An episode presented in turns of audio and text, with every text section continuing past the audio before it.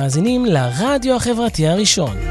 ועכשיו, ערות בלילה, תוכנית חברתית משפטית בהגשת עורכת הדין ענבר דרור, ורק אצלנו ברדיו החברתי הראשון, להאזנה באתר, בפייסבוק ובאפליקציה.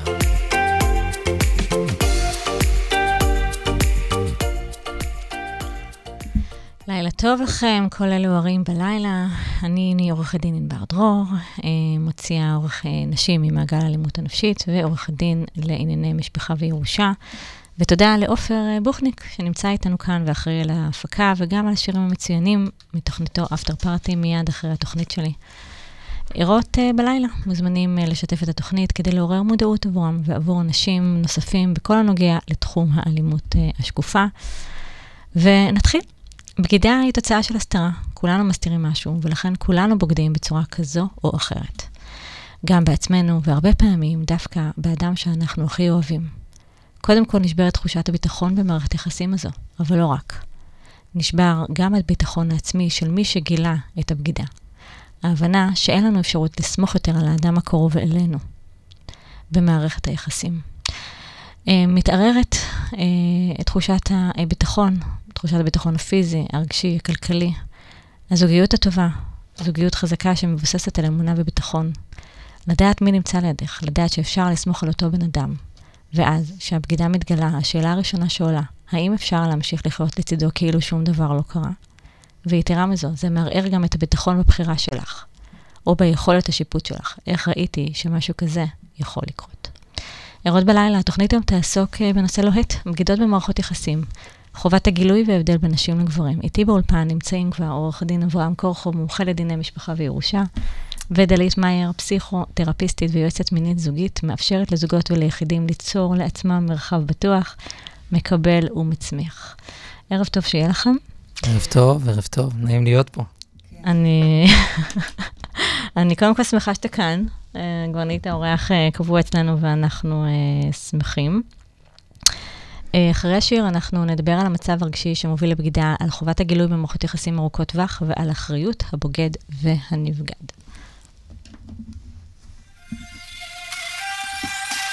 טוב, אתה...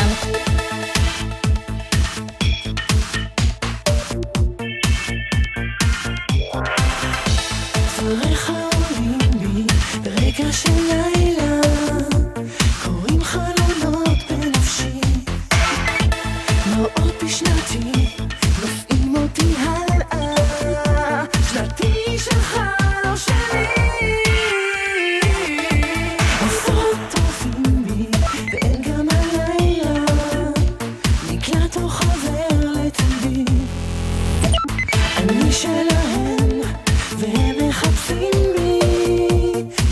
שמזמן כבר איני לא אמצא מנוחה, אפילו בלילה אין לי מי שחסר כוחי, בבוקר חדש אני עוד נושמת תלונות וקולות של איש בגדני,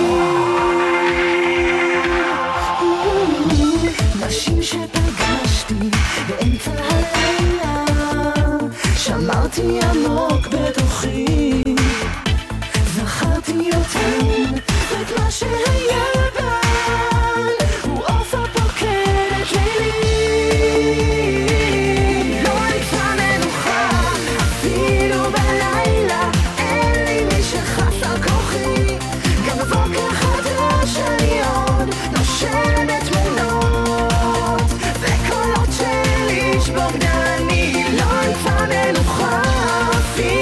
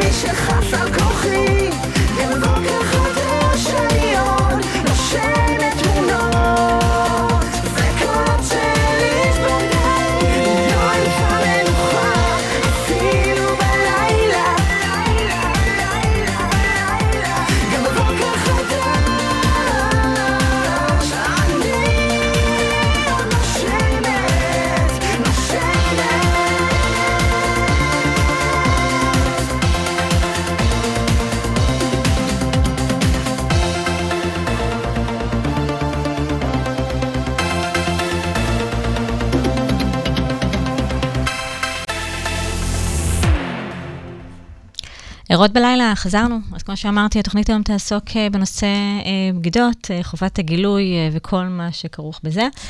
ואני רוצה להפנות את השאלה הראשונה לעורך דין אברהם כורחוב, מומחה לדיני משפחה וירושה, שכבר התארח כמה פעמים אצלי בתוכנית, וכמובן זה לעונג לי. אז עורך דין כורחוב, לעתים בגידות הן לא רק בגידות רגילות, אם אפשר לקרוא לזה כך, יש בגידות שהן חושפות לפעמים נטייה מינית אחרת ממה שאנחנו רגילים בדרך כלל בכל נושא הבגידות.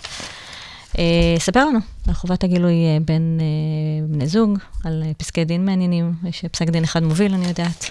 קודם כל, ערב טוב. את מובילה אותנו לשיח קצת מקורי, האמת היא. אנחנו הולכים, השאלה שלך למעשה עוסקת בבגידות, אבל לא בבגידות רגילות, אם יש דבר כזה, אלא בבגידות שלמעשה האישה מגלה שהבעל בוגד בה, אבל לא עם אישה אחרת, אלא עם גבר, ואז ה... התוצאה היא אולי הנפשית, פסיכולוגית, רגשית, היא קצת אחרת. יש פסק דין של בית, שנידון בבית המשפט, מקרה שנידון בבית המשפט העליון. מדובר שם על זוג דתיים. נדמה לי שהם היו גם חרדים, שהיו נשואים תקופה מאוד מאוד ארוכה, והאישה גילתה שהבעל בוגד בה, ולא רק שהוא בוגד בה, אלא בוגד בה עם גבר, חרב עליה עולמה, ואז היא הגישה תביעה לא על עצם הבגידה, אלא הגישה תביעה על זה שהוא הסתיר, שהוא הסתיר ממנה את הנטייה המינית שלו. אז היא אומרת, לא רק שבגדת בי, אלא הניסויים מלכתחילה, הם, הם, הם היו ניסויים לא נכונים, כי אתה לא נמשכת אליהם מלכתחילה. בית המשפט העליון דן, דן במקרה הזה, וקבע שעל אף שהאישה הוכיחה שהבעל, כשהוא כבר התחתן איתה, הוא כבר קיים לפני כן קשרים מיניים עם גברים אחרים, והוא לא נמשך אליה וכולי, היא לא יכולה לתבוע נזיקין ולא מגיעה לפיצוי על ה, על ה, במקרה הזה. אני ואת חלוקים על ה, על המשמעויות של התוצאה המשפטית הזאת, כי אני חושב שזה, שדווקא במקרה הספציפי הזה כן היה אפשר לפצות ולתת לאישה הזו, לאישה הזו פיצוי נזיקי, לא בגלל הבגידה עצמה, אלא בגלל שהוא הסתיר ממנה את הנטייה שלו. זה כמו שאדם יש לו איזושהי בעיה, או איזשהו משהו שהוא חשוב מאוד, או בעיה כלכלית שהוא נמצא, אנחנו מצפים שהוא יגלה את זה לאשתו לפני הנישואין, ופה היא טבעה אותו, ולא לא זכתה לסעד, לא זכתה לפיצוי, ולמעשה בית המשפט קבע שבן אדם לא חייב לגלות על, נטייה, על נטייתו המינית, לבן הזוג או לבת הזוג שלו. זאת אומרת, כל פסק הדין הזה בעצם נשען על חובת הגילוי בתוך מערכת יחסים. בית המשפט אומר, אני לא מתערב בתוך המערכת יחסים שיש בין איש לאישה, ולכן אני לא מטיל עליו את חובת הגילוי. נכון. למרות שמלכתחילה כל הניסויים האלה התבססו על שקר. מלכתחילה זאת אומרת, היא נשענה פה על משהו שהוא שקרי לחלוטין. היא הביאה ילדים עם אדם שהוא... שהוא ידע מלכתחילה. שהוא התחתן איתה, הוא כבר ידע שהוא נמשך לגברים. לא שיש פסול במשיכה לגברים, כן, אני לא... לא, אנחנו לא מדברים בכלל. מדבר על עצם זה שהוא הסתיר ממנה. זה כמו שאדם, שהוא משתייך לדת מסוימת, מתחתן, היה לנו מקרה כזה בניו יורק לפני מספר חודשים, שמוסלמי התחתן עם יהודיה והסתיר את העובדה שהוא מוסלמי. זה דבר שהוא מהותי, ולמה לא גילית את זה לפני שהתחתנת? אז עכשיו יש לי שאלה, אני מניחה שהם צמצמו את זה רק לנושא של בגידה. אם אדם לצורך העניין יודע שהוא עקר, והוא התחתן, אני יודעת שבהלכה יש עניין, דווקא בדין העברי יש עניין כזה. הדין העברי מתייחס, מתייחס לזה, תלוי לאיזה כיוון אנחנו הולכים, אבל אפשר לבוא ולומר שיש מקח טעות, שאני התחתנתי מלכתחילה. אגב, אם האישה טוענת למקח טעות והיא מוכיחה את זה, אז יכול להיות שבית הדין יבטל את הקידושין מלכתחילה, ואז היא למעשה, זה הפקעת נישואים, ואז היא יכולה להתחתן גם עם כהן, ואין לה דין של גרושה וכולי. זה בדין הדתי. הדין האזרחי למעשה לא נותן לזה שום, שום סעד ושום פיצוי.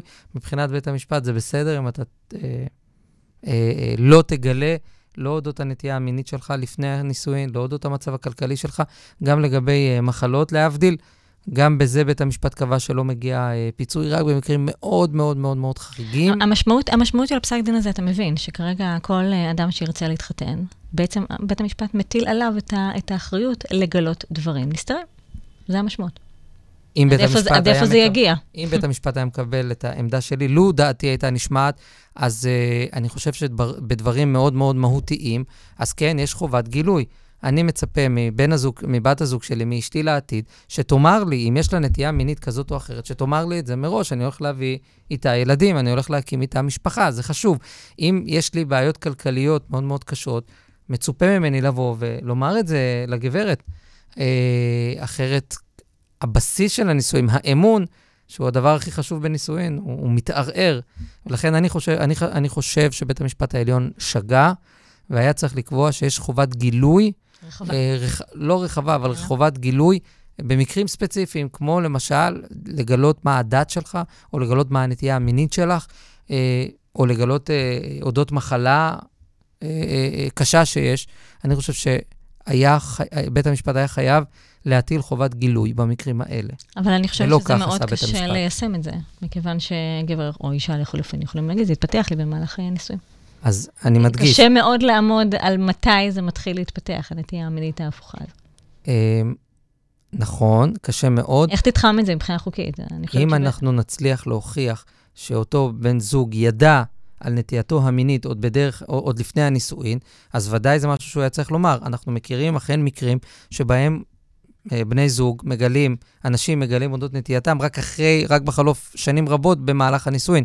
אבל אני מדבר, אם מצליחים להוכיח שהוא ידע על נטייתו המינית עוד לפני הנישואין, זה בהחלט משהו שהוא היה חייב לגלות. אם זה התגלה לא לבעל, תוך כדי מערכת היחסים והנישואין, אז בסדר, זה קרה תוך כדי. אי אפשר לצפות ממנו להיות נביא. אני יודעת שיש לך תיקים מאוד מעניינים. השאלה אם אתה יכול לדבר על... אני יודעת שיש לך גם מקרה שדומה. יש לי תיק... אפשר לדבר על זה בכלליות מבלי נחשוף. יש לי תיק שמתנהל עכשיו בבית הדין הרבני.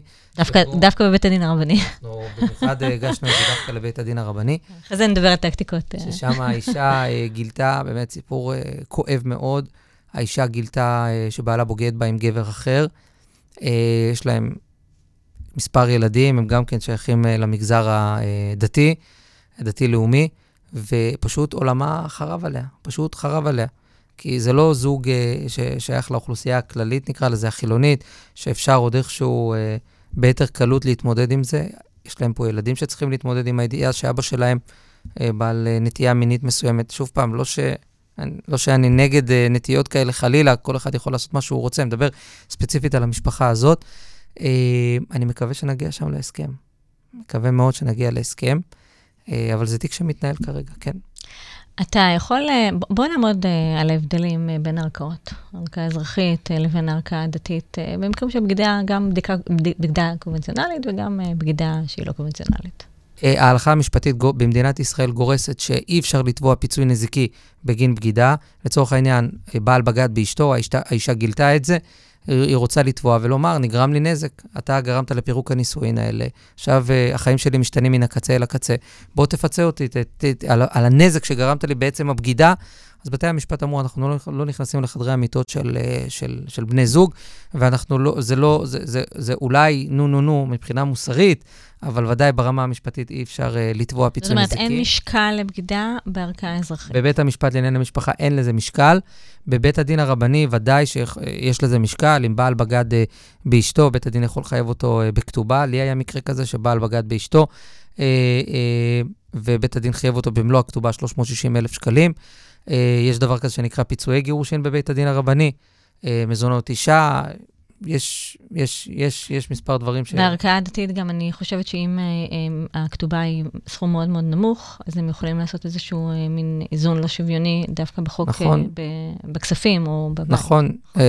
יש לנו את סעיף שמונה לחוק יחסי ממון, שקובע שבמקרים מסוימים יש לערכה, לאינסטנציה המשפטית, סמכות לחלק את הרכוש שלא חצי-חצי, אלא שצד אחד יקבל קצת יותר מחצי או קצת הרבה יותר מחצי, ויכול להיות שבית הדין במקרים מסוימים בהחלט יבוא ויגיד, לאישה מגיע שבעים אחוז מהנכסים המשותפים של הזיתים, בעקבות אותה בגידה של הבעל. זאת אומרת, לזוג או לגבר או אישה שמגלים, שתפסו אותם, יש חשיבות למרוץ הסמכויות. חשיבות מאוד גדולה. יש חשיבות מאוד מאוד מאוד גדולה במקרה של בגידה. היום בדיוק התקשרה אליי גברת שסיפרה שהיא גילתה שבעלה בוגד בה, היא לא יכולה להיפגש איתי, לא היום, לא מחר, היא תיפגש איתי בעזרת שבשבוע הבא, אבל בינתיים אמרתי לה, את לא מדברת איתו על כלום, כי, כי יש חשיבות למי פונה, לאן, לאיזו ערכאה. אני חושב שבמקרה הספציפי שלה עדיף לה לפנות לבית הדין הרבני, מסיבות מובנות, וכן, בהחלט, במקרים האלה יש חשיבות מאוד גדולה למרוץ הסמכויות. שמגיעה אליך לקוחה או לקוח, שאומרים, אני חושד שבוגדים בי. מה אתה בדרך כלל מציע לעשות? קודם כל נותן טישו. מציע משהו לשתות. לא, חשד ראשוני. אבל אם נהיה רגע רציני, זה נושא מאוד מאוד כאוב ורציני. אז קודם כל אנחנו בודקים, האם יש... האם זה רק תחושה, או שזו תחושה שמתבססת על כל מיני, על כל מיני התנהגויות, נקרא לזה, של ה, של הצד השני. פתאום, לא, לא, נניח, לא הייתה סיסמה בפלאפון, ועכשיו כן יש סיסמה בפלאפון. הוא הולך להתקלח, הוא הולך להתקלח עם הפלאפון. היא פתאום רוכשת דברים ובאה מבוסמת מהעבודה וכל מיני כאלה. אז זה התנהגויות שיכולות להצביע על בגידה אפשרית. אז קודם כל אנחנו משתדלים מאוד, מאוד, מאוד לאסוף ראיות. אחרי שיש לנו את הראיות... אתה בדרך כלל נעזר בחוקרים פרטיים. אנחנו במקרים מתאימים נעזרים גם בחוקרים פרטיים. לפעמים לא צריך את החוקרים, כי יש לנו כבר את הראיות. עכשיו יש לי שאלה, אם לצורך העניין, יש ראיות, וחלקם זה הקלטות. כמו שאתה יודע, לא תמיד תופסים את זה במכחול ושופרת, כמו שנקרא מסדר, ויש ראייה, הקלטות, יש שם דברים מעל לכל ספק שיש בגידה. איך מתייחסים לראייה הזאת? גם ב... בואו ניקח את הערכאה האזרחית וניקח את הערכאה הרבנית. אני יודעת שיש שם פחות הקפדה על, על צינת הפרט. בערכה, בבית המשפט לענייני משפחה, מאוד מקפידים על פרטיות וצינת הפרט.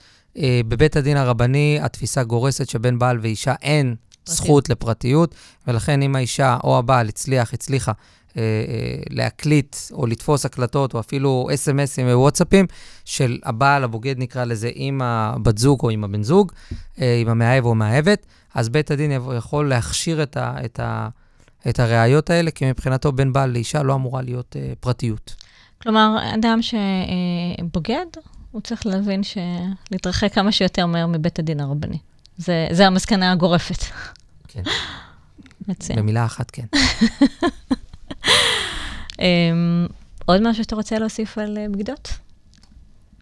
תראו, בגידות... מעולמך האישי, לאו דווקא, בוא רגע נעזוב את זה. מעולמי האישי, אני אגיד מעולמי המקצועי. מעולמי האישי, אין לי ניסיון בזה, אבל מעולמי המקצועי אני יכול לבוא ולומר שאם כבר התגלתה בגידה, עדיין אפשר לתקן בהרבה מאוד מקרים, אבל אם החלטתם לפרק את זה, אז להשאיר את הילדים מחוץ לתמונה, לא...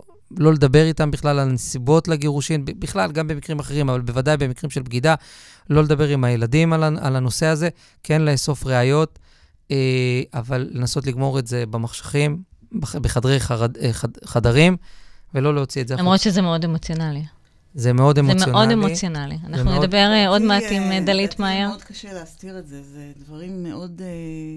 אנשים עוברים דברים מאוד קשים עם זה, זה ממש בלתי אפשרי לא להראות את כל ה... סערת רגשות ואת כל הכעס. ו... אחרי שנסיים לדבר איתך, אנחנו נעשה פה איזשהו פאנל, בדיוק בין העולם שלך, שזה העולם הטיפולי, לבין העולם שלנו, שדווקא כאן אה, דרוש הסתרה ודרוש אסטרטגיה, וזה בדיוק ההפך אה, מהעולם הטיפולי. אז אם כבר התחלנו לדבר, אה, דוקטור, נכון? כן. דוקטור דלית מאיר. דוקטור לכירופרקטיקה. דוקטור לכירופרקטיקה, דלית מאיר. את אה, פסיכותרפיסטית ויועצת אה, מינית אה, כן. וזוגית, ואיתך אנחנו נשוחח על האחריות אה, המשותפת אה, בבגידה. דווקא את באה מכיוון של לאו דווקא להאשים את האדם הבוגד, אלא בוא נסתכל כאילו במכלל לא יותר רחב, ונסתכל בעצם למה בעצם הוא הגיע לשם. אז קודם כל דבר על מה זה בגידה. כן, מה זה בגידה? יש כל מיני סוגים של בגידות. יש בגידה מינית, יש בגידה רגשית, יש בגידה כלכלית, בן אדם יכול להסתיר כל מיני הסתרות, בן אדם יכול... מבחינה רגשית, שתהיה לו איזושהי מישהי או מישהו שהוא מדבר איתו, שהוא מספר לו, שהוא משתף אותו. האם בגידה זה רק ברגע שיש סקס בין שניים או לא? זה מאוד מורכב. מה עם שיחת וואטסאפ, שיחת מין בוואטסאפ? מה עם כל מיני, מה עם פונוגרפיה? כאילו, זה נורא... ההתייחסות היא מאוד uh, ספציפית לכל בן אדם. כל בן אדם יש לו את, ה, את הקווים שלו, את הגבולות שלו. אין פה איזה משהו, אה, לא כמו אצלכם, שאצלכם דברים מאוד ברורים. בעולם הזה, זה כל אחד לפי הראות עיניו, ומה ש, מה שהוא מבין ומה שפוגע בו. אבל אה, באופן כללי, בגידה זה אה, פגיעה באמון. וכשאתה אה, מת, מתלבט אם אתה בוגד או לא בוגד, כי יש לך איזושהי מישהי חדשה בחיים ואתה לא בטוח, אז תבדוק אם אתה יכול לבוא ולספר לאשתך או לבת זוג שלך על העניין הזה. אם אתה לא יכול לספר לה, אז כנראה שיש פה איזשהו משהו שהוא אה, לא תקין. אבל את יודעת, בזוגיות אה, אין, אין, אין כאילו, את יודעת, אה, מרחב שהוא לא מקודש לי. מבינה למה אני מתכוונת? נכון, אני, אני בזוגיות, אבל עדיין יש לי את האחוזים נכון. שזה שלי. נכון, השאלה נכון. השאלה אם במרחב הזה של ה-עשרה אחוז, עשרים אחוז שזה שלי, אם אני עושה דברים שאני לא רוצה לספר לבן זוג שלי, האם זה... אני, לא, אני לא חושבת, לא, אני לא יודעת, אתה יודעת, עוד פעם, זה, אני לא איזו סמכות שמחליטה, כל אחד מחליט לעצמו, אבל אני באמת חושבת שלאנשים צריכה להיות פרטיות, ויש דברים שאתה לא תספר, וזה לא בעיניי בגידה. אבל ברגע שזה כבר פוגע, אם הבן אדם, קודם כל אפשר לחשוב על זה ככה, אם הבן זוג שלי היה מספר לי את הדבר הזה, מה הייתי מרגיש? איך זה היה, זה היה פוגע בי? זה היה מכאיב לי? הייתי חושב שהוא בוגד? אז אפשר גם להסתכל על זה בצורה הזאת, של לשים את עצמך בתוך ה, במקומו ולראות מה, איך אתה היית מגיב. אז כן, זה... בואי, בואי נדבר רגע על הבדלים בין נשים וגברים. אני יודעת שאת uh, לא אוהבת את הסכמטיות הזאת, כן. אבל אני, אני גורסת, תקני אותי אם אני טועה, שגברים ו- ו- ו- ונשים מגיעים uh, לבגוד מכיוונים אחרים לגמרי. אוקיי. אני אמרתי בפניי, פרסתי בפניי אחת משנתי. כאילו, מה שכאילו נהוג לחשוב זה שגברים בוגדים בגלל סקס, ונשים בוגדות בגלל אהבה. רגש. רגש. משהו שחסר להם כן, במערכת יחסים. בכל מקרה חסר. כן. אבל אז... השאלה מה חסר. זה לא מדויק. בגידה מבחינתי זה איזשהו אה, רצון... רגע, שנייה, אני מתרגשת. אה, תחזירי אותי ל... בגידה זה רצון. לא, ת, תחזירי אותי לשאלה עוד פעם. אנחנו עמדנו על ההבדלים בין נשים וגברים. ואני אמרתי לך שאני חושבת שגבר ואישה מגיעים לבגידה, למעשה הבגידה בעצם, מכיוונים אחרים לגמרי, ואת חושבת שזה שונה. גברים לא מגיעים לבגידה בגלל שחסר להם סקס, אלא, ונשים לא מגיעות לבגידה בדרך כלל אנשים, אנשים מגיעים לבגידה כי הם רוצים שיראו אותם, הם רוצים שיקשיבו להם, הם רוצים להרגיש חשובים, הם רוצים תשומת לב, אז זה נכון גם לגברים וגם לנשים. רציתי להגיד שלפי סטטיסטיקות של בגידות, גברים בוגדים שלושים וחמישה אחוז עד שבעים, שזה עוד פעם תלוי מה אנחנו קוראים לו בגידה, ונשים עשרים וחמישה עד שבעים. זאת אומרת שההבדל הוא לא כזה גדול בין גברים לנשים מבחינת הבגידה. משהו מאוד מעניין זה שבשלושים שנה האחרונות, האחוזים של הנשים שבוגדות הוא ארבעים אחוז יותר ממה שהיה לפני שלושים שנה. וזה כנראה בגלל שקודם כל נשים הרבה יותר... מבינות מה הן רוצות. גם. גם הן יוצאות מהבית, הן נפגשות עם כל מיני אה, הזדמנויות, וגם אה, הרבה נשים כבר מרוויחות אה, הרבה כסף, מספיק בשביל להרגיש בטוח שגם אם ייפרדו, הם יוכלו אה, לקלקל את עצמם, אה, לחיות אה, לבד, למרות שאנחנו מסתכרות שלושים אחוז. אתה רואה במשרד שלך, זאת אומרת, יש איזשהו, ככה, איזשהו גרף אתה יכול, אני מבינה שאתם הרבה זמן כבר עורכתין, אבל זה מעניין, זה מעניין, התיקים של בגידה, אם זה באמת מגיע מכיוון של אישה שבוגדת או גבר שבוגד. יכול לומר שלא עשיתי, לא עשיתי, אין לי מספרים, מספרים, אבל הערכה שלי שקצת יותר גברים בוגדים לעומת נשים, אם צריך לעשות חלוקה באחוזים, אז באופן גס, שישים לעומת, שישים אחוז... והתיקים האמוציונליים בדרך כלל זה גבר שבוגד. גבר נפגד, לא, גבר נפגד. דווקא גבר שנפגד זה התיק היותר אמוציונלי? זאת אומרת, אתה מנהל את זה יותר ב... אני מנסה להוריד את האמוציות, אבל גבר נפגד, האמוציות מהניסיון המקצועי שלי, האמוציות של גבר נפגד, הן הרבה הרבה יותר חריפות, והתגובות הן חריפות יותר לעומת אישה... נפגדת. כמובן, זה, זה, זה עניינים גם uh, פסיכולוגיים ורגשיים של אותו אדם, אבל באופן כללי גברים uh, נפגדים. בואי נדבר רגע על השלבים, uh, מה קורה בעצם שמגלים את הבגידה. יש, אני מבינה שזה שלבים, את המשלת כן. את זה ממש לאבל, אפילו למוות, יש איזשהו כן. ככה שלבים uh, mm. שהאדם עובר. אז טוב, השלב הראשון זה שוק. זה ממש uh, כאילו משכות השטיח מתחת לרגליים, כאילו וואו. זה משהו כזה שממש קשה לתפוס אותו. כמובן שזה מביא המון, המון, המון כעס וזעם, ותחושה שמשבר גם זהות, ומשבר בכלל, וכאילו תחושה כזאת של עם מי אני חיה, מי זה הבן אדם הזה, איך זה יכול להיות שהוא עשה לי את זה. אז זה, זה השלבים הראשונים. מבחינת הנפגעת, גם כן יש פה איזשהו... הוא מגיע למקום מאוד קשה עם עצמו גם כן, גם פתאום מבין מה הוא עשה. התגלה. התגלה, תפסו אותו, עכשיו הוא כבר לא יכול להסתיר, ואיך הוא מתמודד עם זה, ומה מה הוא אומר. אחר כך יש את השלב שכאילו, זה תלוי, אם מחליטים להישאר ביחד, לפעמים פשוט נפרדים, אבל אם מחליטים להישאר ביחד, אז דווקא יכולה להיות מין פריחה כזאת פתאום, ומכל הסיפור הזה פתאום יש יותר משיכה, וחוזרים להיות ביחד, ואולי גם משתפים ומתקרבים, ואז דווקא הסקס יכול להיות ממש טוב, וממש כזה חדש, ו... אולי גם אה, אה, מי שבגד אה, מביא כל מיני טריקים חדשים שהוא לא, שלא ידעו קודם. אה, ואז אז מתחילה באמת ה, כל ה, לשקם, שיקום של הקשר, שזה עבודה קשה, זה לא, לא דבר פשוט לשקם קשר אחרי בגידה.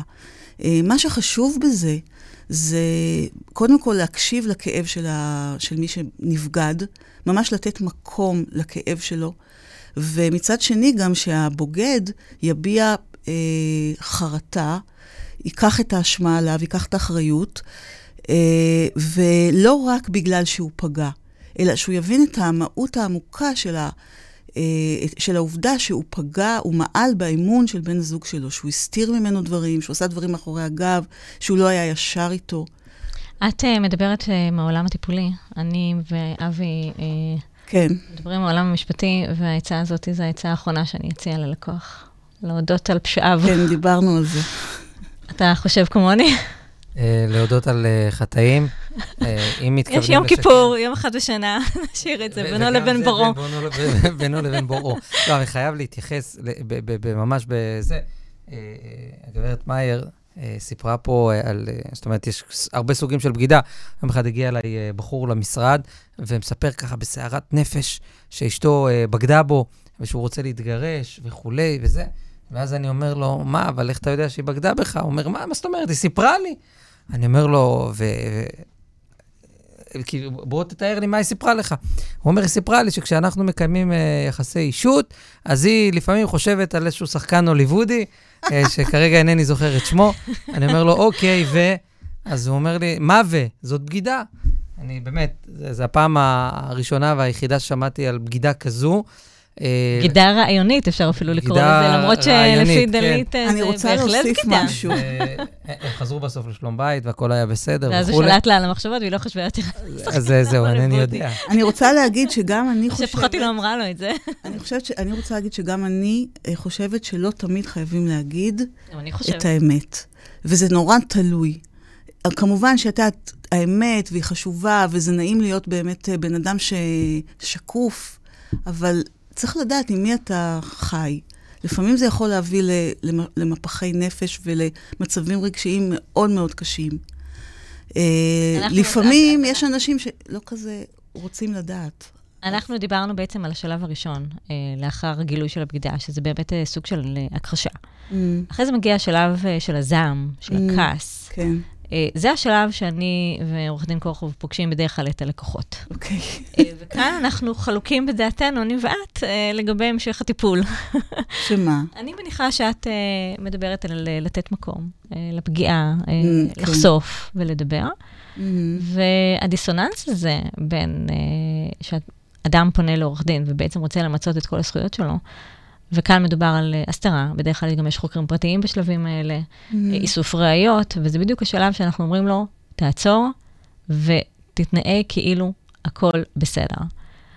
אז בעולם הטיפולי שלך אני בעצם עוצרת את השלבים האלה, זאת אומרת, בעצם העובדה שיש פנייה לעורך דין, זה בעצם עוצר את השלב, ויכול להיות שאולי דווקא בשלב הזה צריך, אפשר לתקן? לדעתי אפשר לתקן. זה נורא תלוי, אבל את יודעת, איך אנשים לוקחים את זה? איך אנשים uh, מתייחסים לזה? Uh, אם אתה, יש לך מספיק ביטחון עצמי ומספיק תחושת ערך, אז אתה יכול לעמוד בזה. ואתה יכול להבין שבאופן כללי אני אגיד שבגידה זה לא רק שיש בן אדם רע שבגד ויש בן אדם טוב שהוא הקורבן. זה לא ככה. אלא? בתוך מערכת יחסים, יש אחריות לשני הצדדים. שני הצדדים אחראים על הבגידה. שני, שני הצדדים אחראים על, על מה שקורה בתוך הקשר. בואי רק נסייג את זה, ונגיד שאנחנו לא מדברות על פתולוגיות. אנחנו נכון, אנחנו על, לא מדברות, אנחנו ש... מדברות על, על משפחות... נורמטיביות לחלוטין, שככה מעד... בואי ניקח לדוגמה, כן, אישה שמחליטה שלא בא לה יותר אה, לשכב עם בעלה, והיא סוגרת את הבסטה. מה, מה הגבר אמור לעשות במקרה כזה? איך הוא מתמודד עם הדבר הזה? זה, זה שאלה. בהלכה יש התייחסות לזה. בהלכה יש התייחסות. אישה מורדת. אישה מורדת שמסרבת לקיים יחסי אישות עם בעלה, אז אם היא מתמידה בסירוב שלה לאורך זמן, כמובן ההלכה לא מתירה לבעל להכריח ולכפות, אבל בהחלט הבעל יכול לדרוש גירושין. והחזר מתנות. הוא יהיה פטור מהכתובה והחזר מתנות וכולי. אז אישה לא חייבת לקיים יחסי מין עם בעלה, אבל אם היא מסרבת לאורך זמן, אז זה עילת גירושין בפני עצמה ומאבדת כתובה, ויש לזה משמעויות כספיות גם לפעמים. אז ההלכה נותנת איזה פתרון. בואו נעצור רגע את השיח ונצא לשתי דקות שיר. אוקיי. רוצים? יאללה. אופר.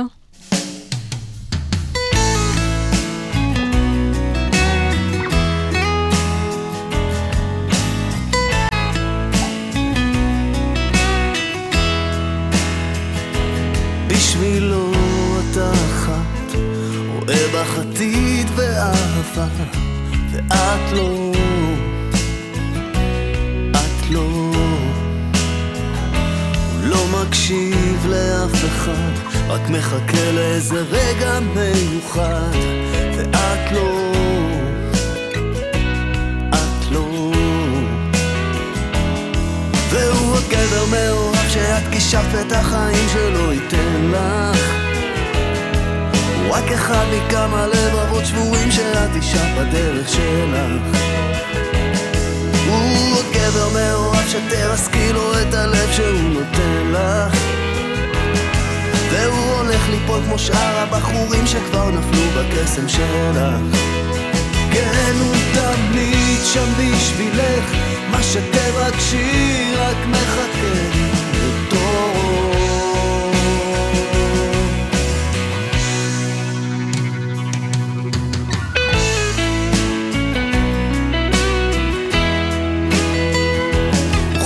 סוג של אשליה, כי גם כשאת איתו שם במיטה, את לא שלו, לא, לא. נמס מיד מנשיקה, כן לשפתייך יש את השליטה על כולו, על כל גופו. והוא עוד גבר מאוהב שאת גישפת את החיים שלא ייתן לך, רק אחד מכמה לבבות שבורים שאת אישה בדרך שלך.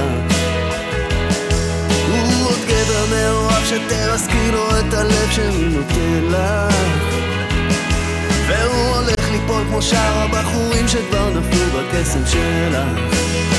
כן, הוא תמיד שם בשבילך, מה שתבקשי רק מחכה לתור.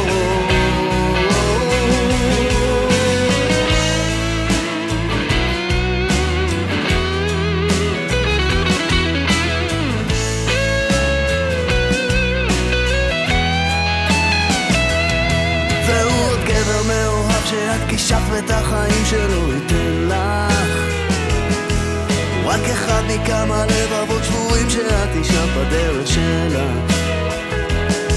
הוא עוד גבר מאוהב שתרסקי לו את הלב שהוא נותן לך, והוא הולך ליפול כמו שאר הבחורים שכבר נפלו בקסם שלך. כן, הוא תמיד שם בשבילך, מה שתבקשי רק מחכה לתור. כן, הוא תמיד שם בשבילך, מה שתבקשי רק מחכה לתור.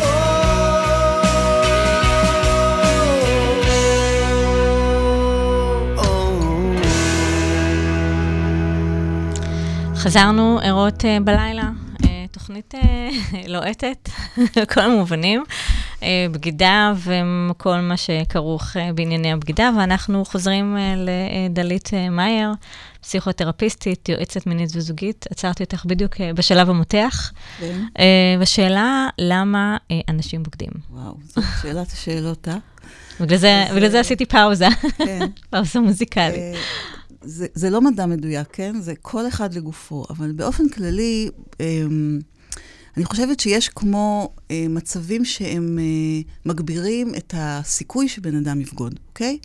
אז קודם כל, יש דבר פשוט מתאהבים. יכול לקרות שבן אדם נכנס למקום עבודה, פוגש מישהי, ולאט לאט הם מתקרבים והם מתאהבים, ואז זה פשוט הלב נפתח, ו...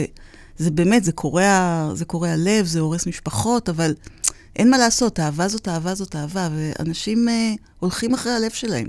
אז זה יכולה להיות סיבה אחת אה, לבגידה. את לא מאמינה שיש אה, זוגיות אה, שנמשכת לאורך שנים? אני לא יודעת, אני באופן אישי לא. אני לא כזה מאמינה במונוגמיה, אני חושבת שזה מאוד מאוד קשה. אני מצטרפת לדעתך, אגב. אני חושבת שזה מאוד קשה לחיות חיים שלמים עם אותו בן אדם. כן. ואת יודעת, היום מדברים על מונוגמיה סדרתית, שכאילו חיים תקופה מסוימת עם מישהו, ואז פשוט עוברים למישהו הבא, ואז עוברים למישהו הבא. ויש גם כל מיני צורות אחרות של חיים, כמו פוליאמוריה, ופתיחת היחסים וכל הדברים האלה, שזה גם אפשרו, אפשרויות שאפשר לשקול אותם. זאת אומרת, אני חושבת שאת, כמו כל אומרת, הסיבה הראשונה שגבר או אישה בוגדים, זה בגלל שבאמת מתאהבים. כן, זה, את יודעת, יכול לקרות. אחר כך אנחנו יכולים אה, ל, לס, לסדר את זה ככה, כשזה, שזה יותר אה, ברור, אז למשל בעיות בקשר. אז כמובן שאם בתוך הקשר שלך אתה לא מקבל את הצרכים שלך, אה, אתה מתרחק מהבת זוג, אה, אין חיבור, אין, אה, הסקס מאוד אה, דלוח, אה, היא לא רואה אותך, אתה לא רואה אותה, כן, זה תמיד הדדי, אין, אין שיתוף, אז, והכל כזה מאוס כזה, וכבר מתחיל להיות נורא לא כיף בתוך ה, בתוך המסגרת הזאת. אתה תרצה לנסות משהו אחר, אתה תרצה... משהו שיחזיר את תחושת הערך? משהו שיחזיר את תחושת הערך, את תחושת הביטחון, את זה שאתה שווה, כן, בדיוק, את תחושת הערך. אתה רוצה להרגיש אהוב, אתה רוצה להרגיש שווה. איפה את יכולה לשים את האצבע? נניח יש זוג, ואני, כאילו, ברוב המקרים שמגיעים אליי, אומרים לי, כבר אנחנו חיים, חיים מגבילים, חמש, שש, שבע שנים. אבל, אבל זה התחיל. יש את הנקודה שהמסגרת הזוגית התחילה להתפרק, והם החלו לחיות חיים מגבילים. איפה היית אומרת, חבר'ה, תעצרו. כאן אתם חייבים להבין. ברגע שמפסיקים להיות בקשר, ברגע שיש ניכור, ברגע שלא עושים דברים ביחד, שלא מפנקים אחד לשני, שלא מתייחסים אחד לשני, שאין תקשורת, זה צריך להדליק נורה אדומה כבר בהתחלה. לא צריך לסחוב את זה ולהידרדר עוד ועוד ועוד. עד שזה משני אנשים. ברגע שיש המון מריבות וחוסר הסכמה, אז רבק, זה הזמן להגיע אליי. לא? או אלינו, או אלינו. רגע, אבל יש עוד סיפור. או אליכם. עדיף אליי. עדיף אליי קודם. עדיף קודם אליי. אלינו זה התאיליינים. עכשיו, בוא נראה. אז אמרנו ש... עכשיו, תקשיבו, יש גם אנשים שבוגדים כי לא בא להם להיות בקשר הזה יותר. נמאס להם. עכשיו, הם לא יודעים איך לבוא ולספר או להגיד או מה לעשות. אז הם אומרים, אני אבגוד. ואז זה יתגלה. ואז... אני אוכל לפרק. אבל את יודעת, יש בגידות של שנים. אבל אני אגיד, נכון. למה הם נשארים שם? כנראה שטוב להם. כנראה שנעים להם, כנראה שטוב להם. או נוחות כלכלית, או אני אפרק. למה הם נשארים בתוך הקשר הזה? כן, הרבה פעמים. חוסר רצון לפרק את המשפחה גם. כן, אבי. היה מקרה כזה שהגיעה אליי גברת בגיל יחסית מתקדם, נקרא לזה, צעירה ברוחה, אבל בגיל מאוד יחסית מתקדם. וסיפרה לי שבעלה בוגד בה וכולי, ותוך כדי שאני בשיחה גם מתחיל קצת לחלוב מידע ממנה, אז היא מספרת לי שיש לו ילד מה, מה, מהאבת, ואז אני אומר, אה, ילד בן שנתיים, שלוש, בגילו? אז היא אומרת, לא, מה פתאום, ילד בן עשרים ואחת. אני אומר לה, ומתי נודע לך על קיומו של הילד? היא אומרת, עוד לפני שהילד נולד, כבר ידעתי שהיא בהיריון. אני אומר לה, זאת אומרת, עשרים ואחת שנה. עכשיו, הסיפור הוא כזה שהיא חיה עם בעלה, עשרים ואחת שנה, שהוא בוגד בה, עם, עם, עם, עם, עם מהאהבת נקרא לזה, בימי חול הוא גר בבית של המאהבת, בשישי שבת, חמישי שבת, הוא גר בבית של אשתו. אני אומר לה, אז רגע, אז ידעת את כל זה, מה קרה? שבחלוף עשרים ואחת שנה את מתעוררת. אני אומר, טוב, עכשיו הוא כבר לא, הוא כבר לא מחזיק את הבית, ומבחינה כלכלית הוא התחיל לעשות כל מיני בעיות, אז, אז עכשיו אני לא צריכה אותו. אז אולי זו התשובה, באמת. לפעמים גם הנוחות הכלכלית. בוודאי. לפעמים גם מוסכמות חברתיות. מה, אני אהיה עכשיו גרושה, אני אהיה גרוש, איך זה ייראה בחברה. זה גם אחת הסיבות שבסוף נשארים, למרות המיאוס נקרא לזה. נכון, נכון, נכון, נכון. אתם רוצים לשמוע עוד סיבות למה אנשים בוגדים? אנחנו נשמח על עוד איזה כמה סיבות, כן? אז יש עוד סיבות. אז רק רציתי להגיד שהעניין הזה של, נגיד, לבגוד כדי לסיים את הקשר, זה לאו דווקא מהתת מודע, זה לא בן אדם ממש אומר לעצמו את זה, אלא יותר זה משהו שכזה מגיע אליו מה... כן. לא מהאזורים המודעים. הוא רוצה שיתפסו אותו. כן. ואז הוא מרגיש תחושה של הקלה. בדיוק. כי תפסו אותי. למשל, יש, יש מצב שבן אדם מרגיש שמגיע לו.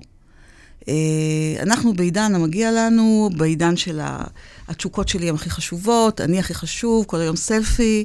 אנחנו בעידן אחר, בעידן חדש. אז אנחנו רודפים אחרי התשוקות שלנו, ואנחנו רוצים לשדרג את החיים שלנו, נכון? אנחנו משדרים את הטלפון, אנחנו רוצים גם לשדרג את החיים. אז בא לי לחיות, ובא לי להרגיש, ובא לי להרגיש שאני סקסית, או בא לי להתחדש, אז בא לי לשדרג. אז אני, יש הזדמנות, אני קופצת עליה. את יודעת, אני שמעתי המון נשים, אני לא מזמן הייתי בסדנה של מיניות, ושמעתי נשים שאומרות, אם הבעל, הסקס נורא חדגוני, אם המאהב, פיצוצים, ואני לא מכירה את עצמי בכלל. זה מעניין, למה? כאילו, למה אי אפשר להביא את אותו? את חושבת שאדם שנותן לך ביטחון, הוא אדם ש... יש קטע כזה בין תשוקה, היא מתעוררת מהלא ידוע. כשהדברים הם לא ברורים. הם קצת בערפל כזה. זה מביא המון תשוקה.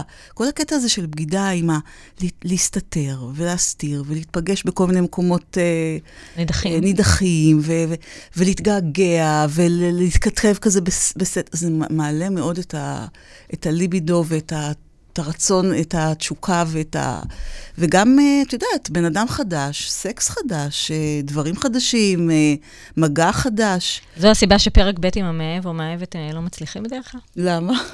כיוון שבאיזשהו שלב גם הוא נהיה שגרתי ונותן ביטחון. אה, כן, בדיוק, נכון, בגלל זה אמרתי לך. זה לאו דווקא בהכרח. זה נראה לי פתרון טוב. כמו רכב, ליסינג. ויש עוד סיבה אחת. כן, אבי. אבי לא מסכים עם ההגדרה של הליסינג. כן, קודם כל אני לא מסכים עם ההגדרה הזאת, אבל יותר מזה אני חושב שדווקא הגברת מאיר פה, דלית, יכולה, היא מביאה מזור להרבה זוגות, אני חושב שהחוכמה היא לבגוד, לבגוד לפעמים זה קל וזה המתבקש אולי, כן, כי זה מה שאני רוצה ויש לי את ה... דווקא חושב שאת יכולה להיות, ואני חושב, ועד לעזר, להרבה זוגות שדווקא אומרים, אוקיי, יש בעיות בנישואין, יש לי תשוקות נוספות נקרא לזה, אבל בסוף המערכת הזוגית הזאת לא משפיעה רק על הבעל ועל האישה, משפיעה גם על ילדים, ויש ערך אולי, אני לא יודע, ככה אני חושב, דווקא להיאבק על הזוגיות ועל הנישואין, וכן, לגוון, ברור שצריך לגוון, גם אני לא אוכלת אותו שניצל כל יום, בסדר, אז אפשר לפעמים פרוסת שוקולד, אבל זה פרוסת שוקולד שאשתי עשתה. כל הכבוד, זכתי. אולי, זה אני זכיתי בה, היא נפלה איתי. אבל כן, יש ערך גם בלחשוב לא רק על הבגידה עצמה, אלא על התוצאות, ואולי איך לחדש ולרענן את אותה זוגיות ונישואים. הקטע הוא שהרבה אנשים לא חושבים, הם עושים, הם נסחפים, הם לא חושבים, הם לא מבינים את החומרה של המעשה שלהם. אחרי שהם נתפסים והכל עולה וצף, אז הם יכולים פתאום להבין מה המשמעות של הדבר הזה שהם עשו. אני חושבת שהרבה פעמים הם גם מאוד, הם מרגישים המון אשמה, הם גם מתביישים נורא. ו, ואם יש רצון של, של שני הצדדים, אפשר לשקם את זה, אפשר לצאת מזה. זה אפילו יכול להיות מדרגה לשדרוג מערכת היחסים. זה יכול להיות איזה מין מקום כזה שבו דברים פשוט נהיים יותר טובים, ופותחים את הלב ומשתפים ומדברים ומנקים את כל השכלה הזה שנמצא שם למטה. ומתחילים עוד פעם, מתחילים מההתחלה. אז בואי נדבר, אפרופו נתחבר למה שכרגע את אמרת, נדבר על האחריות המשותפת בבידה. בדרך כלל נורא נורא נהוג לבוא ולהגיד, אתה בגדת, את בגדת, את אחראית, את... אני בסדר, אני קראתי כנראה תהילים כל היום, והייתי האישה או הגבר המושלמים. כן. מה את אומרת על... אני אומרת שזו אחריות משותפת, שאי אפשר להאשים את הבוגד. אני לא אומרת שבגידה זה דבר נכון לעשות, אוקיי? אבל אני אומרת שאם... אם אה, מישהו מבני הזוג לא רואה, נוטש את המערכת יחסים, בזה שהוא לא נמצא שם, הוא לא נוכח, הוא לא חלק מהמשפחה, הוא עסוק בעבודה מהבוקר עד הערב, הוא לא נותן את החלק שלו, הוא לא אה, נמצא עם המשפחה, אז זה מתחיל לחלחל, וזה לא, זה לא, זה לא, אה, אי אפשר לצפות, שמי שחי איתו, קבל את זה באהבה. אתה יודעת, זה, זה דברים שצריך, בן אדם צריך שיראו אותו, בן אדם צריך שיקשיבו לו, בן אדם רוצה תשומת לב, הוא רוצה חום, הוא רוצה אהבה, אז אם זה לא נמצא בתוך המערכת יחסים, אז יש סיכוי טוב שמשהו יקרה. וצריך לשים לב לזה, וזה לא חוכמה לחיות חיים שלמים ב, במין, רק בשביל... בגלל... לתפעל את המערכת יחסים. כן, רק בגלל הילדים, או רק בגלל שאין לי כסף, אז אני אשאר. לא, זה צריך להיות פה, צריך להיות פה איזו כוונה אמיתית מהלב, שהדבר הזה, אה, יש לו משמעות, וצריך פה באמת להשקיע, ואם משהו ככה מתערער, אז לתת לשם, לשים שם אנרגיה. אבל את יודעת, יש הרבה מערכות יחסים שהאישה באה, ובאמת מטריעה, או הגבר לצורך העניין. ובוא נלך לטיפול זוגי. אז פעמיים, אתה בשביל לעשות את הצ'ק הזה, את יודעת, בשביל להרגיע ככה את המערכת, וממשיכים כרגיל.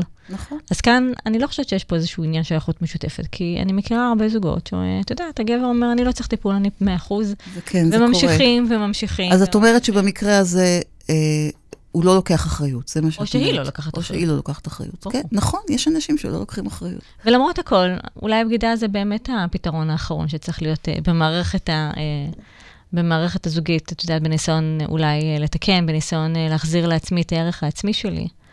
אולי דווקא בגידה זה באמת המקום האחרון. נכון, אבל זה גם, זה לפעמים אין... כי כל האלמנט הזה של בגידה זה מושתת פה על ערך עצמי, זה להרגיש הרבה יותר טוב. נכון. אבל זה דמיון. נכון. כי... תראי, לא בהכרח. זה לא נותן יותר מדי. תראי, הרבה פעמים זה באמת נגמר רע, והרבה פעמים אתה מגלה שבעצם בחרת מישהו או מישהי שהם...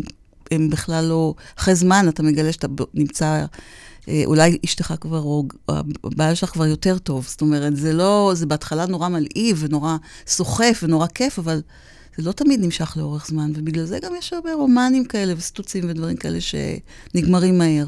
אני יודעת שאנחנו, כחברה יחסית שמרנית, מאוד קשה לנו לבגוד, אבל צריך לעבור את זה.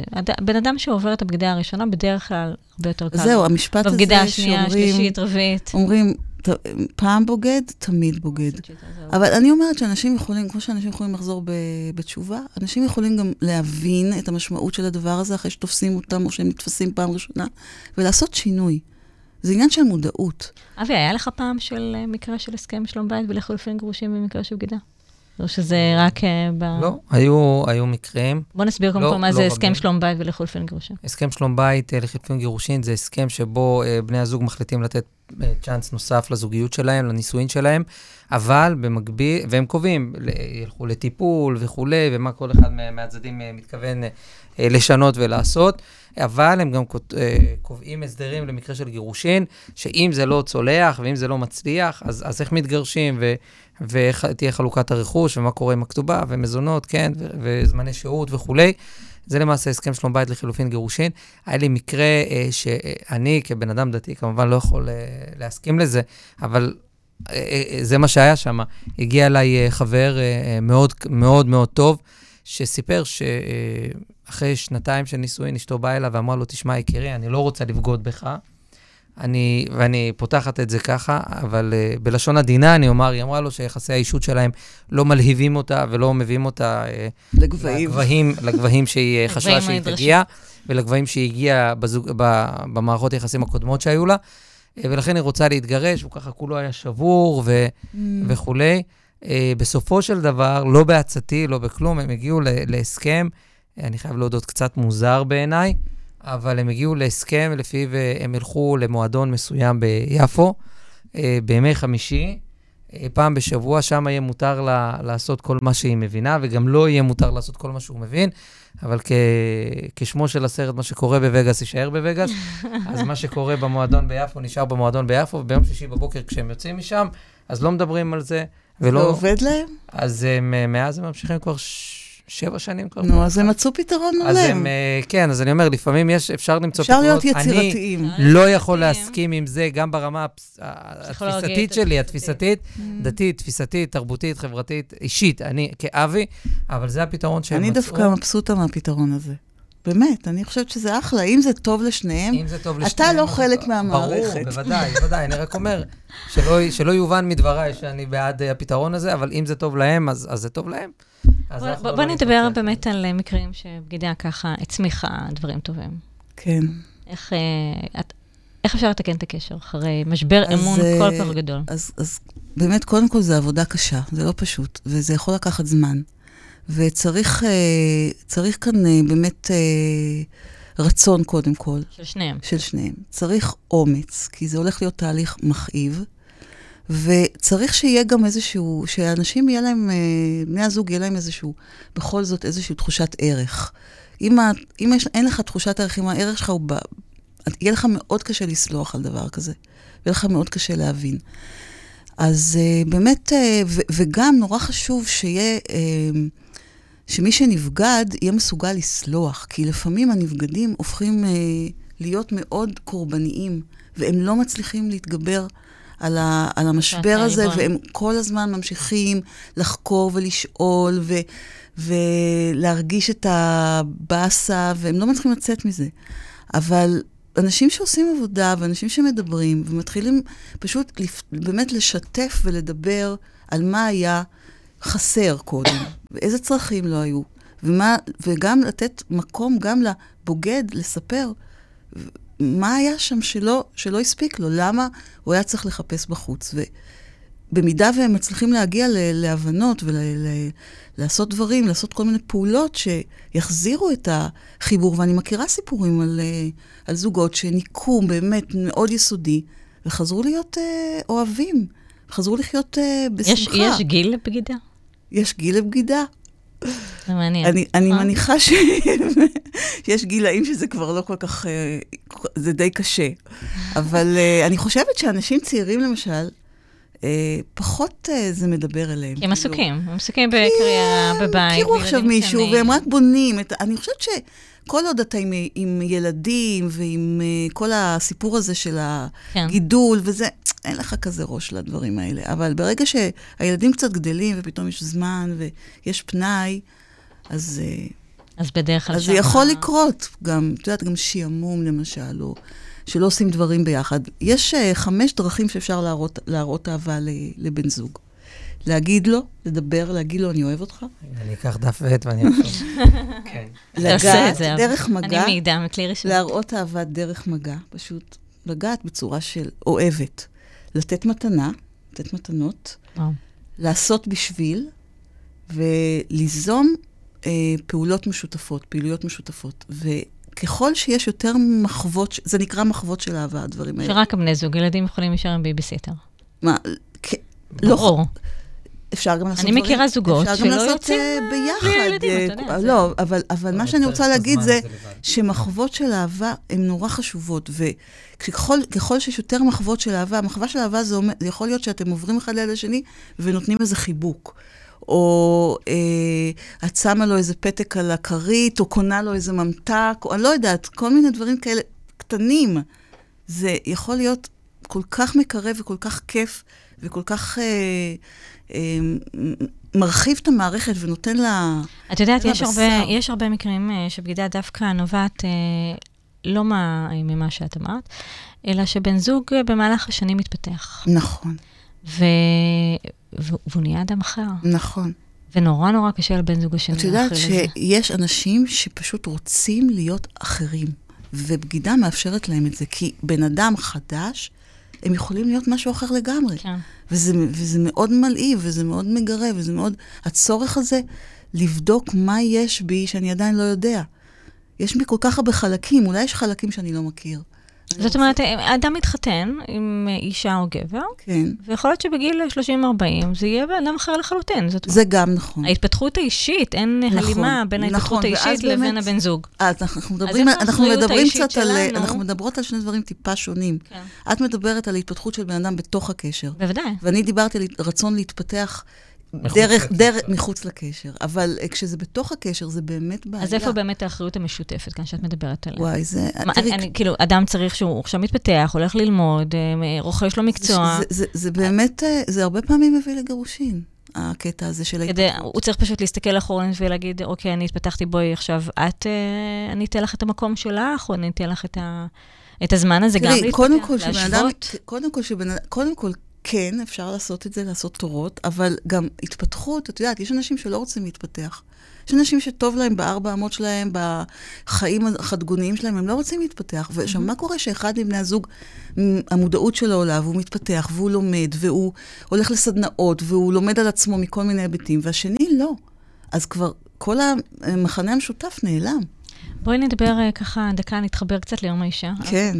אתה לא תוכל כנראה לעזור לנו בתחום הזה. אני דווקא בינתיים נהנה. לומד פה המון. מה הטיפים שלך לאחריות? אוקיי, יש לי, חשבתי לעצמי כמה טיפים. אז רגע, אז בואי קודם כל נשאל את השאלה. אוקיי. מה הטיפים שלך לאחריות של האישה, להנאה מינית ורגשית מבן זוג שלה? בואי, זה מתקשר אצלנו לאחריות של... קודם כל אני אגיד שכל בן אדם אחראי על ההנאה שלו והסיפוק שלו בתוך ה...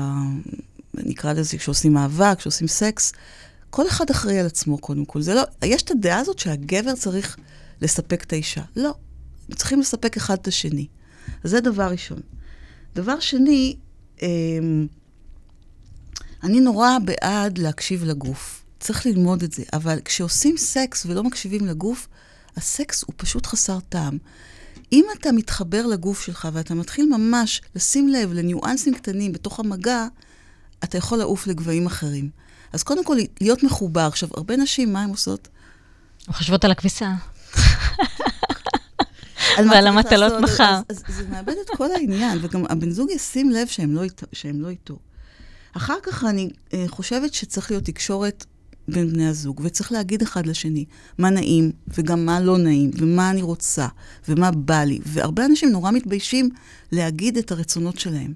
אז זה, זה חבל, כי הם, אז הם לא מקבלים את מה שהם צריכים, ואז הם יוצאים מתוסכלים. צריך, נכון, אנחנו לא באות עם הוראות הפעלה. הגבר לא אמור לדעת, ואנחנו לא אמורות לדעת, איך, איך לעשות לו את, את הנעימי. אז למה לא לספר? למה לא להגיד?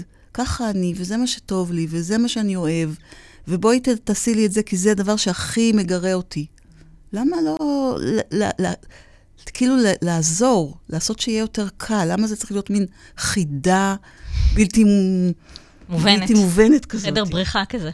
והדבר האחרון שאני מציעה, גם לנשים, גם לגברים, וזה באמת דבר שממש חשוב לי להגיד, זה להגיע למפגש המיני בלי ציפיות ובלי כל מיני רעיונות שזה צריך להיות ככה. כי מיניות זה בופה ענק, נכון? זה מלא דברים יש על השולחן. ואפשר כל פעם לבחור משהו אחר. יש כל מיני סוגים של מיניות, וזה כל, כל מיני דברים שאפשר לעשות, ולא תמיד חייבים להגיע לאורגזמה, וזה לא צריך להיות מאוד מטרתי, וזה לא צריך להיות כאילו א', ב', ג', ד', ה', בום. לא. בואו תשנו, בואו תגוונו, בואו תשחקו, בואו תכניסו אה, צחוקים ו- ו- ותחדשו, ואז יהיה לכם הרבה יותר כיף. חברים, היה לי מדהים, אני רק אסכם ככה תובנות את התוכנית הזאת ברשותכם. בגידה זו ברכה מהתמודדות עם קשר זוגי הלוקה בחסר.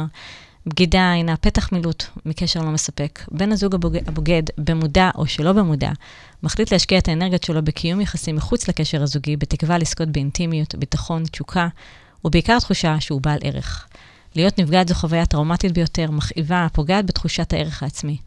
חדשות הטובות הן שבגידה כמו רעידת אדמה יכולה ליצור מצע לבניית קשר יציב ומספק יותר. כשבני הזוג מבינים שמשבר כזה לא מתחולל סתם כך ללא טעם. למשברים ביחסים יש מטרה לטלטל את בני הזוג כדי להוציא אותם מהשאננות שלהם, וכדי לדרבן אותם להתגייס במלוא כוחותיהם, כדי להביא את היחסים למקום הרבה יותר טוב ממה שהם היו קודם. משברים הם, הם כן הזדמנות לבנות את הבסיס מחדש בעיניים פקוחות, כיצירה משותפת של שניהם, ומתוך הכרה ששום דבר לא, מעול, לא מובן מאליהם. הגענו לסיום, תודה רבה לרדיו חברתי הראשון, תודה רבה לעוז מזרחי, תודה רבה לכם, צופים ומאזינים יקרים שלנו, עקבו אחרינו בפייסבוק ובאינסטגרם, אני נזמינה לכל שאלה או תובנה שתעלה. תודה לעורך דין אברהם כורחוב שהתארח שוב בתוכנית וכבר נהיה אורח קבע, וטוב לי שככה. תודה רבה לך, דוקטור דלית מאיר. אני גם רוצה להיות אורחת קבע. האמת היא שאחרי התוכנית אנחנו נשקול את זה ברצינות. היה לנו לעונג איתך, היה לנו פשוט נורא נורא כיף, מלא ידע ותוכן. תודה רבה לך, אופר, שהיית איתנו והקשבת בקשב רב, אבל לא אמרת לנו שום דבר. שיהיה לכם לילה טוב, סופה שבוע גשום ונעים ומשפחתי שיהיה לכם להתראות. אתם מאזינים לרדיו החברתי הראשון. ועכשיו, ערות בלילה, תוכנית חברתית משפטית בהגשת עורכת הדין ענבר דרור, ורק אצלנו ברדיו החברתי הראשון, להאזנה באתר, בפייסבוק ובאפליקציה.